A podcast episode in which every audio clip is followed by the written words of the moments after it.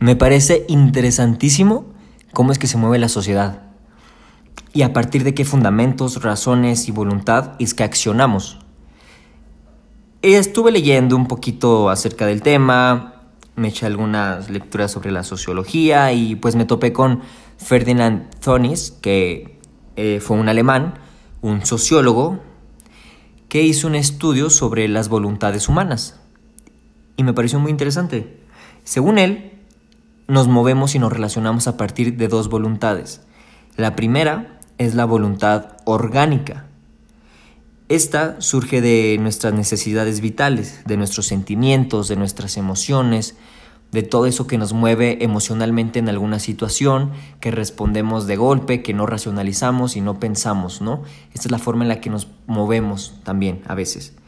Y la segunda es la voluntad reflexiva, en donde nuestras acciones pues son guiadas ya por, por un pensamiento y por una estructura ya más racional, más crítica y pues aprovechamos la, la inteligencia ya en, esta, en esta estructura social ya puesta, con un fin de, conseguir algo, involucrarnos en algo y todo esto, ¿no? A conveniencia. Y en la voluntad orgánica predominan acciones como el amor, el odio, el miedo, el valor, la bondad, la malicia, el rencor, la venganza, todo lo que tú te puedas imaginar que te mueve una emoción y que te mueve y hace que tus acciones no estén pensadas o racionalizadas y que simplemente accionas desde ahí, es todo lo que tiene la, la voluntad orgánica, ¿no? Y en la voluntad reflexiva predomina lo racional, el interés personal, la ambición, la búsqueda de riqueza, de poder, de tener dinero, este, todo a un nivel ya más político-social.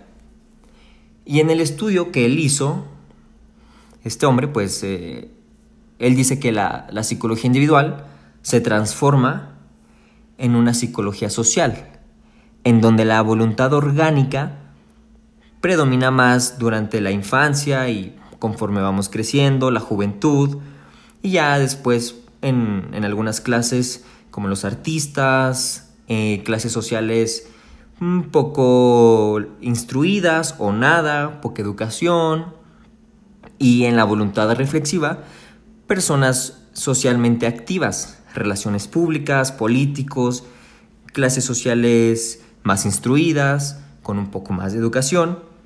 Y pues esto es ya de una edad madura y hasta la vejez. Obviamente tenemos los dos, las dos voluntades, pero conforme vamos creciendo, pues se van modificando según el interés y según la conciencia y la racionalidad eh, que tengamos, ¿no? Pero él dice que siempre va a haber una que predomine más que la otra.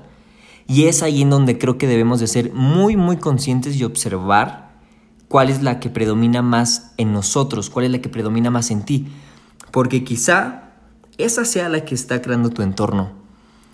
Entonces yo quise compartirte esta pequeña información, tal vez para que tomes y pues tomemos en cuenta justamente la, la conciencia, en que hagamos conciencia en cómo son nuestras relaciones, en observar nuestro comportamiento y ver desde dónde nos estamos moviendo.